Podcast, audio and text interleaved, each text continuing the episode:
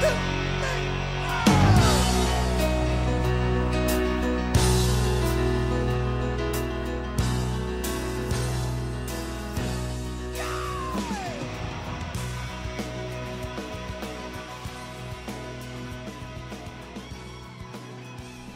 good morning. Welcome back to the Broadcast Retirement Network. I'm Jeff Snyder. This is BRN AM for Wednesday, October 4th, 2023. And our top story today cash balance plans gain increasing popularity with employers. And joining me now to discuss this and a lot more are Alex Kuhel and John Kleiser of October Three. John, Alex, it's great to see you. Thanks so much for joining us on the program this morning. That's good to be here. Thank you. See you. And I, and I love that we focus, we spend a lot of time on our program talking about defined, defined contribution.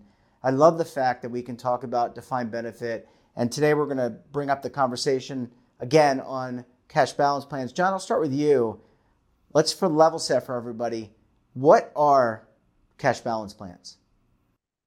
So, uh, a cash balance plan is actually uh, often referred to as a hybrid defined benefit plan. And, and that simply means that it contains some characteristics of traditional defined contribution plans. So think of a 401k plan and traditional defined benefit plans.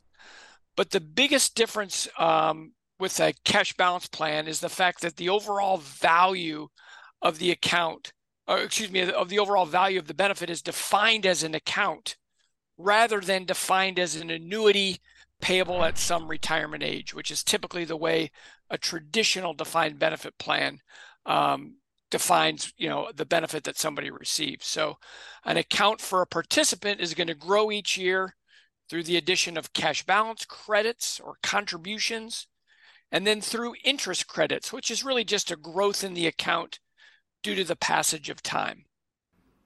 And and Alex, I want to come over to you because it seems like this is very similar to a defined benefit plan, but it really, as John was saying, it's it's like a hybrid, and it sounds to me like it's very easy to understand if you're a participant, if you're a member of one of these programs. I want to get your thoughts on that.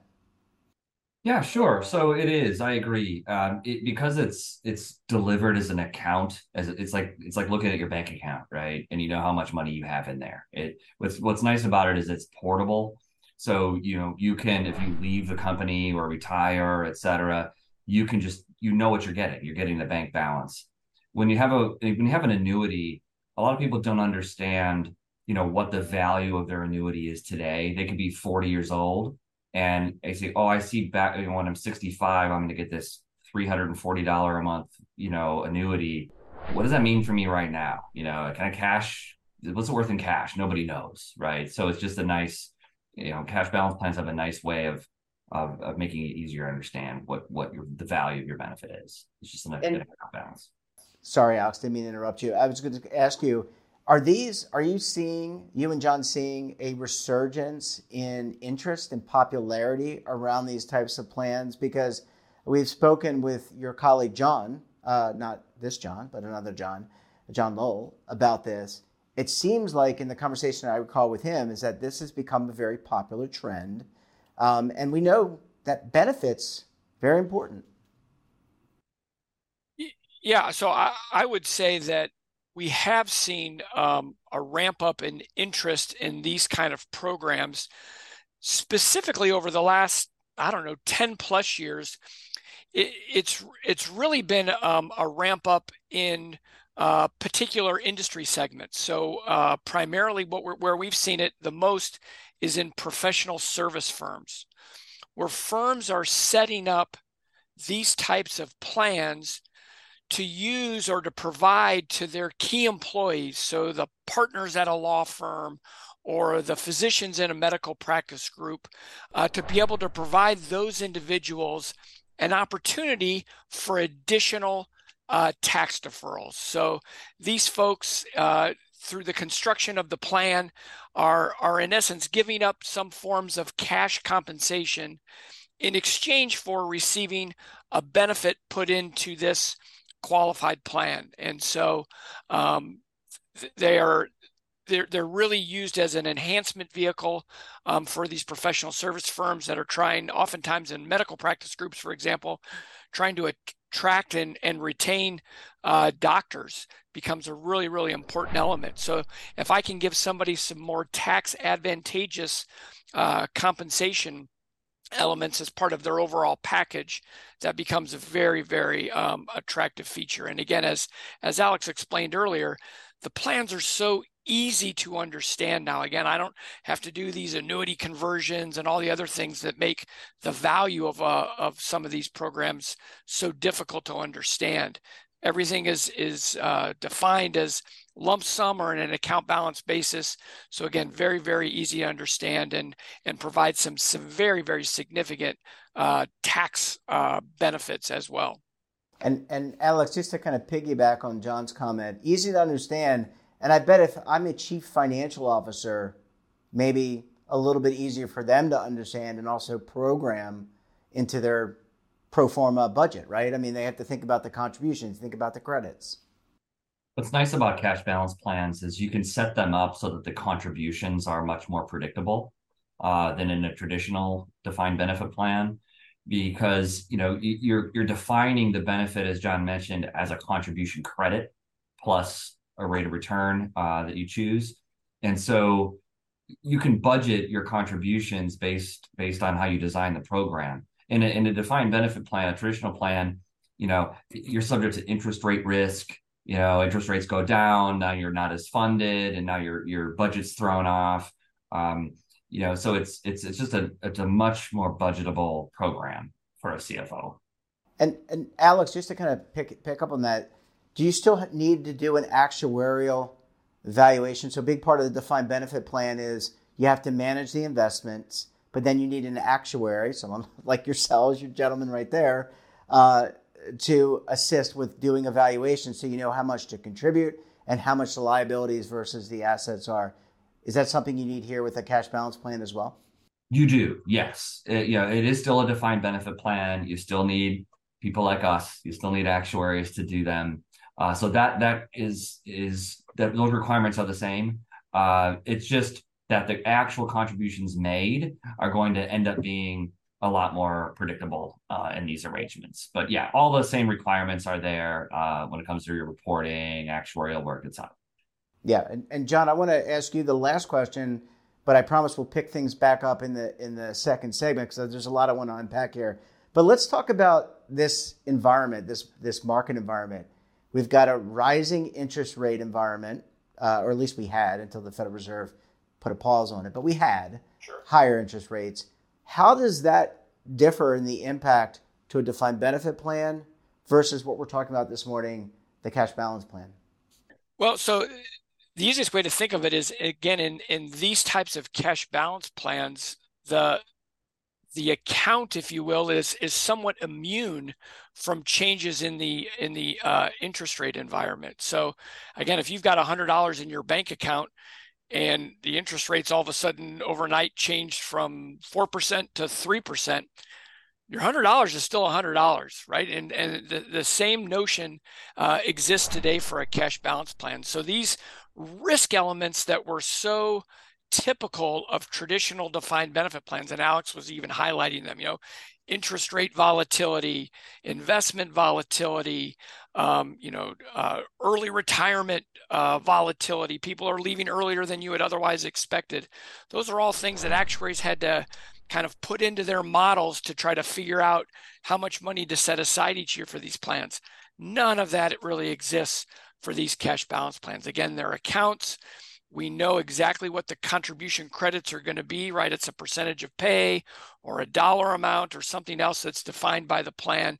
And so much of the volatility that exists in traditional defined benefit plans is absolutely eliminated uh, in a in a uh, uh, cash balance plan structure that's uh, that's certainly designed properly. So very very attractive.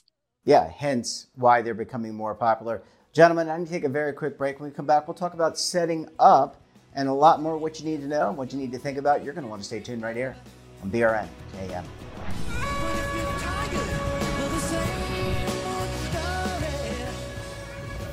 Imagine a new television network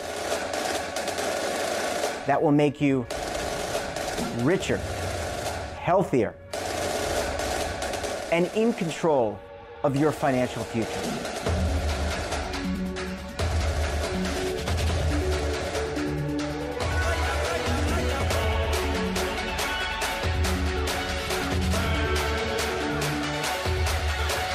This network is for the policewoman in Nashville, Tennessee, the baker in Dubuque, Iowa, the teacher in Lexington, Kentucky.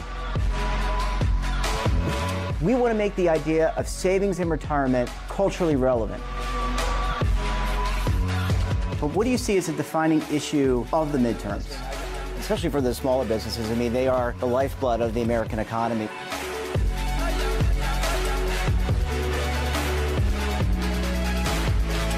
Featuring exclusive interviews, current affairs, and docu-series.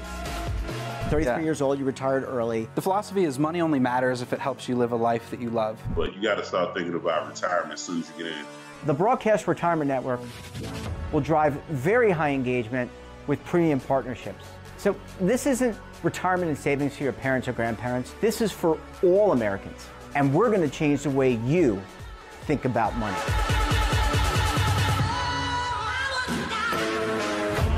Welcome to the next frontier of retirement and savings.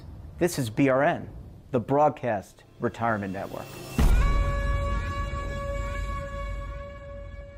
Well, Alex, John, thanks so much for staying with us. Really appreciate you hanging around for segment number two this morning. Oh, it's good. This is fun. We enjoyed talking yeah, about this stuff. Yeah, I mean, I, look, I'm a retirement nerd. I think people who watch this show know that we're, we're going to be talking about some really important things if you're a CFO, a CHRO, Alex, this stuff, if you're thinking about rewarding people, giving them a benefit that's tax deferred, this is probably a really good place to start. Alex, let's talk about how do I go about? I, am hearing this for the first time, maybe not the first time, but I'm hearing this and it sounds interesting to me. How do I go about setting up one of these plans? What are some, some of the big overarching themes I need to think about? Yeah, sure. So, you know, what I typically work with are you know business owners uh, who are looking to catch up on their retirement savings because they, they're high earners. They they you know the 401k limits are are restrictive to them uh, compared to their total income. And so they're looking to put something in that will allow them to catch up on their retirement savings save on their you know tax deductions et cetera. And so i come at it from that perspective. And so when it when it's that way how we do it we set these up. It's like you want to make sure one um, that it's a sustainable program, something that you know is going to blow up in your face, you know, year two or three. Um, you know, and that requires you know, some steady income, right? That's why, as John mentioned, lawyers, doctors, professional services are great for this. Um, then you want to make sure you you set them up so that you know your staff are getting the benefits. If you have staff, that they're getting the benefits that are required by law. You do non-discrimination testing in your design and um, we we do that. So we will do like a free like illustration for smaller groups. You know bigger groups is is more involved. And uh, we'll run a, a, scenario and we'll see okay you know this is how much you're going to need to provide to everybody to make it all work and look at these huge deferrals you can have as owners of the company right? Um, so we go through that with them hand you know very hand holding. We also then set up um, the plan document and we do have a an irs pre-approved cash balance plan document that we use for you know our our, our smaller groups of clients. And so we we take them through the whole process and we can it can be done in a couple i don't know two three weeks typically. Um, so it's it's a it's a pretty smooth system. Yeah sounds like it. Uh, john i want to come over to you because one of the i think key decision points is the interest crediting rate if i have that correct. You want to talk a little bit about that and maybe some of the options that people who who are thinking about a plan design need to be thinking about? Sure. Um, yeah. So so again, uh, as regards to to interest credits, again, this is you know as time as time elapses and my money's in the account, how how how does the plan define that it grows?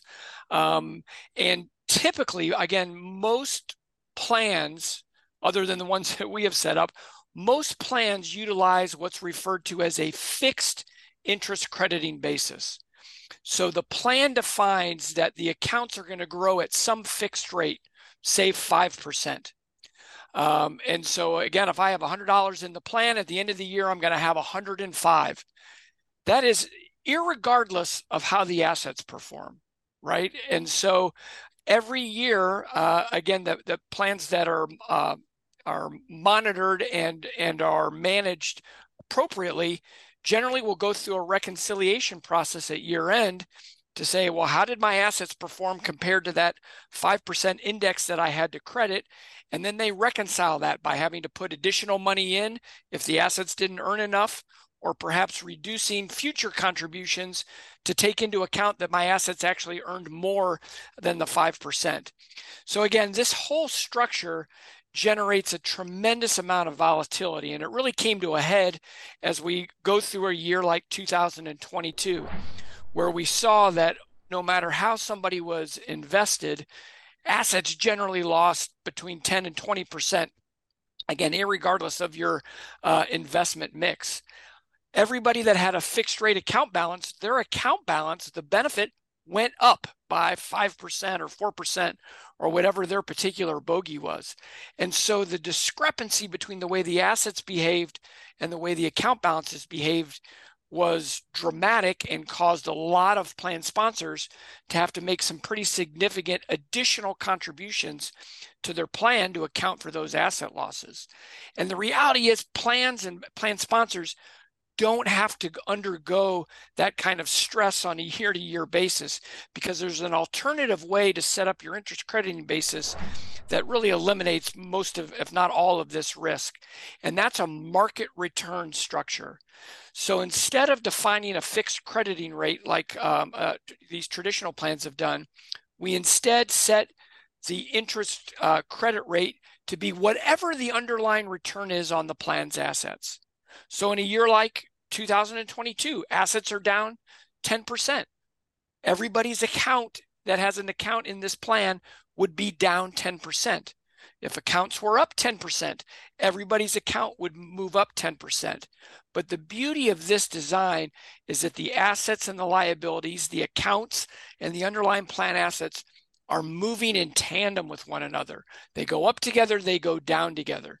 So this notions of huge unfunded liabilities or surprise contributions uh, is almost fully eliminated. Um, and the beautiful thing is, is that a plan sponsor today that realizes they have this fixed interest crediting basis and says, oh my gosh, what do I need to do to go to a market return? It, it's a plan amendment. It's very, very easy, very, very simple. Um, and and again, we've encouraged virtually all of our clients, or all of our clients have already moved uh, to the market rate design. It's just a much better vehicle for delivering the promises uh, uh, in these cash balance plan programs. And if I'm the CFO who's got to fund that difference, I, I, probably like that a lot more as well. Alex, uh, we talked about, a lot about plan design. We talked about the interest crediting uh, methodology. What about an administrator? I don't necessarily want to. I'm, well, I want maybe if we get it, if we have time, I want to talk about funds. But what about an administrator? Because uh, you know, I would think that there are some administrative functions or custodial functions that have to occur. So it's not just on the front end, the design. There's probably someone who has to do a little bit of work behind the scenes. Sure. I mean, there's different players involved in a in a plan's, you know, running a plan, right? So you know, we design the programs as the actuarial firm. We design and then we do the administration, uh, meaning like the record keeping. You know, we're not cutting the checks, but we're doing the record keeping. So we track everybody's balance. Um, you know, we provide like a distribution paperwork. We do the 5500. We do the testing. So that's the actuary and record keeper together. You know, we're we're, we're one and the same doing that. Um, you need an investment advisor who is is running the money right? We do not run the money. Um, actuaries typically don't do that. Uh, they stick to what they know. So you'll need a you know an investment advisor to pick the funds and things like that to track whatever the you know investment you know policy is for the for the plan sponsor for the client. Uh, then the, the the next thing you need to know is you'll need a trust and custody provider some advisors have that solution in hand where they're kind of one and the same. You know, they they can run everything themselves. They can cut the checks. They can issue the 1099s and stuff like that. Others need to bring in someone to do that part. So they may know how to pick the funds and, and all that, but they're not the ones actually like holding the assets. So that's the trust. So we find that especially in the smaller plan market, sometimes they think, oh, I have this advisor and he's going to do all that for me, and then they don't. So you need to make sure that you plug that hole and you know have a trust, uh, have a place where it's going to be held, and that they're going to handle that other other stuff for you. Yeah, again, there's a lot of things that just for the audience, there's things that have that behind the scenes to pay the checks and do all those things. So that's where those record keepers, those custodians come to place. John, I want to end with a top the topic of fees. It's something that in the defined contribution world we often talk about. How do how do fees? You know, you think about what has to go into a defined benefit plan, which would be would be a comparative plan. Got to pay the actuary, got to do the custodian, you got investment fees. How do they do they align? Are they the same, similar, less? I guess um, relative to the DB plan or comparable. Yeah. I, so at the end of the day, when you have a plan that is up and running, um, you know, the good news is you have a great plan, right? Which is is uh, we've eliminated a lot of risk and, and volatility associated with it. But at the end of the day, it's a defined benefit plan, as as Alex described, and you need an actuary to perform certain regulatory and uh, uh, required functions. And so we need to do evaluation. We need to file government forms. We oftentimes have to pay um, the PBGC. If you're publicly traded, there may be um, some audit requirements. Um, again, so again, most of the actuarial functions um, are are going to be provided, but actuarial administration and non-discrimination are going to be provided probably on a fixed fee basis. It's going to be very similar to what it would be under a, a traditional uh, defined benefit plan. It, it may it may be a, um, a little bit cheaper, but you know at, at the end of the day, um, it, all those same functions need to happen, um, and so some of those uh, you know fees are, are, are going to be need to happen. Again, typically on the actuarial side of the of the fence uh, fees are not um, asset based. So as a plan gets larger, it's not like every year I'm paying more and more money to, to get my valuation or to get my uh, 5500s. It's generally um, a fixed fee based on the uh, participant size, may be the only uh, real significant variable. On the asset side or the investment advisor side, oftentimes again just the the nature of that business their their fees are tied to uh, the assets under management. Um, and so that may be a little bit of an escalating fee although the basis point charges oftentimes will taper off as the as the overall asset size gets a little bit larger. Yeah. Well i appreciate that john. Alex john great conversation. I i, I love this um, plan design. I think it's something that people should at least think about uh, if you're running a DB plan or thinking about how can I reward my employees or my some of my key employees uh, with another benefit, maybe not going down the non-qualified plan rabbit hole, but that's a whole different conversation. We're going to have to leave it there, gentlemen. Always great to talk to you, and thanks so much for joining us. We look forward to having you back on the program again very soon. All right. Thanks very Thank much, you, Jeff. Sir. That wraps up this episode of BRNAM. Have a topic of interest, someone you think we should talk to? Drop us a line. And don't forget, for all the latest curated news and lifestyle, wellness, finance, tech, so much more, and all in one place. That's right, one place. Check out today's edition of our daily newsletter, The Morning Pulse. Want to search our archives, check out our latest content? Well, then visit our website. We're back again tomorrow with another edition of BRNAM. Have a very special guest, of course, and a great topic. Until then, I'm Jeff Snyder. Stay safe, keep on saving. And don't forget, roll with the changes.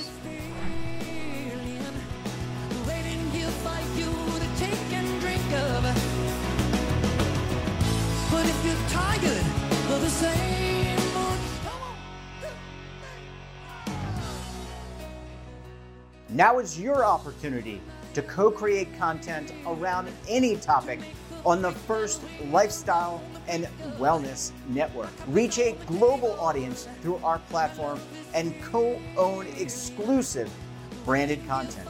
All of our programs are available on demand and also as audio only podcasts, so you can take us on the go. Broadcast Retirement Network, available anytime, anywhere, and on any device.